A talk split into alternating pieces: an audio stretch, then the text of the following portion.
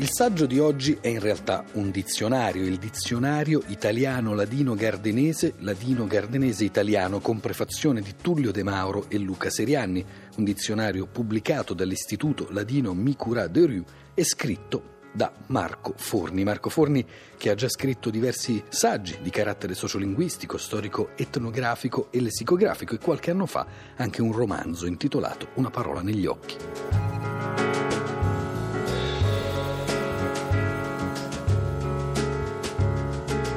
Nel nostro dizionario italiano-ladino-gardenese, Dizionaire Ladin de Gruden Talian, abbiamo dedicato ampio spazio alle parole riguardanti l'ambiente alpino e gli strumenti della cultura locale contadina.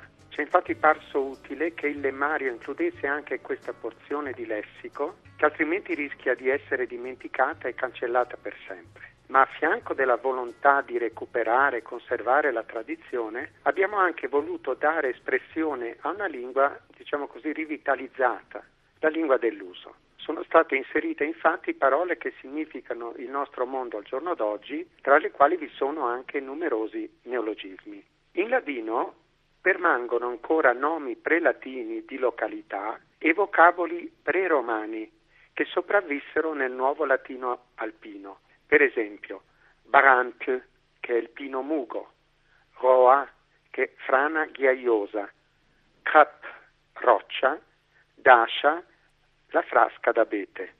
Da lunga data ormai il traducente di bosco in ladino gardenese è bosch, ma è stato preceduto dalla parola salva, dal latino silva. Salva, selva e selva gardena è il nome del paese da cui vi parlo. All'espressione essere ancora nel mondo della luna, il gardenese si adatta all'ambiente circostante e dice «Vestmo do saslonk», letteralmente essere ancora dietro il sasso lungo. Il sasso lungo è la montagna che troneggia in Val Gardena. Il ladino gardenese è ricco di termini che rielaborano in modo originale le influenze delle lingue contigue. Ha assorbito infatti vocaboli da un lato dal tedesco standard, dall'altro dall'italiano standard, ma anche da dialetti bavaresi, lombardi, veneti e trentini. Ma l'ha sempre fatto con originalità, creando delle realizzazioni che dimostrano la capacità e la vivacità di rielaborazione all'interno della lingua gardenese. Faccio alcuni esempi. La legnaia è la holzita, dal tedesco holzhütte. La baita è la utia, hitia, dal tedesco hütte. La stella alpina in gardenese è la stella da Mont. La Enrosadira, dal ladino Enrosadura o Enrosadura, è entrata a pieno titolo nei dizionari italiani. L'Enrosadira è quel fenomeno naturale della graduale colorazione dal rosa al rosso fiammante al viola che appare sulle montagne dolomitiche all'ora del tramonto. Il padre di Luis Trenker era della Alta Valle dell'Inn, del Tirolo del Nord.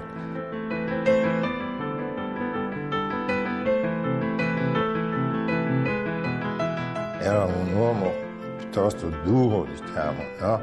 Infatti Alta Valle dell'Inn era una valle dove c'era molti sassi e poco pane, no?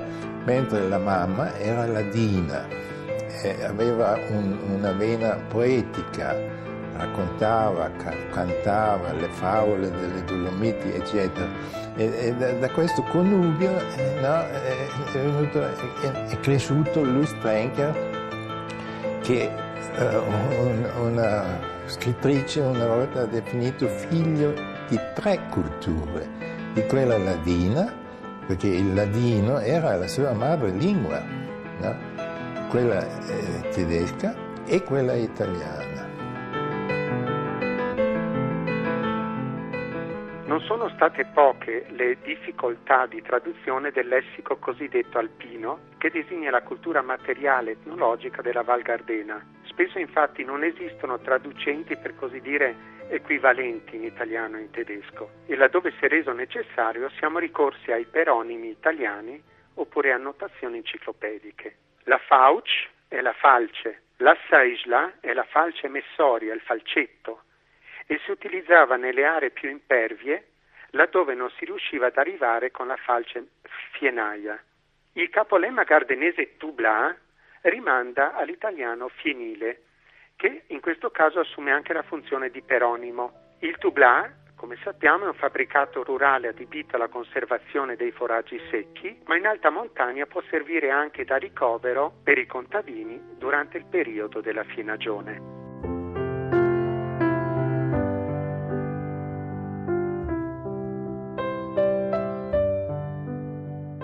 Questo dizionario elettronico è la riprova che l'informatica è uno strumento validissimo per la lessicografia, sia nella fase di elaborazione, sia nella realizzazione del prodotto destinato all'utente.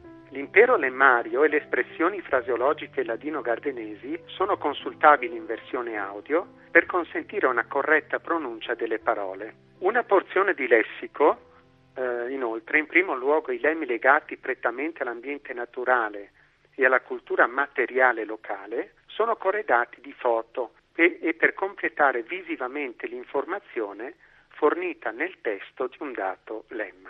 Parole nuove fanno la loro comparsa per designare nuove realtà, altre invece spariscono perché non sono riuscite a integrarsi o perché hanno fatto il loro tempo. Il ladino char, carro, era e resta un veicolo da carico a 2 o a 4 ruote. Il termine inglese car, al contrario, oggi designa le moderne automobili. Il vocabolo ladino purtoi era in origine un sentiero scavato nella neve. Alla fine degli anni 60, in concomitanza con i mondiali di sci disputatisi in Val Gardena, è stato rimesso in uso nel significato di pista da sci, accanto al ladino pista da sci. Lo sviluppo turistico ha portato con sé l'esigenza di creare neologismi. La naif, la neve, cade da che mondo è mondo. In ladino poi esistono diverse espressioni per designare diversi tipi di neve.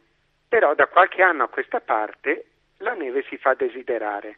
Ecco allora che si può fare affidamento sulla neve programmata, elargita a fiotti dai canons, dalla naif, i cannoni sparaneve. El jaz, il gatto, è un mammifero domestico.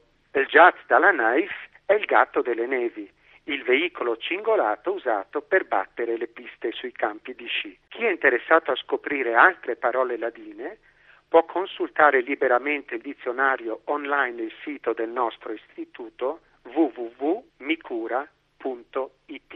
Una bella domagna da Gardaina e buona parola a tutti. Buona domenica dalla Val Gardena e buona parola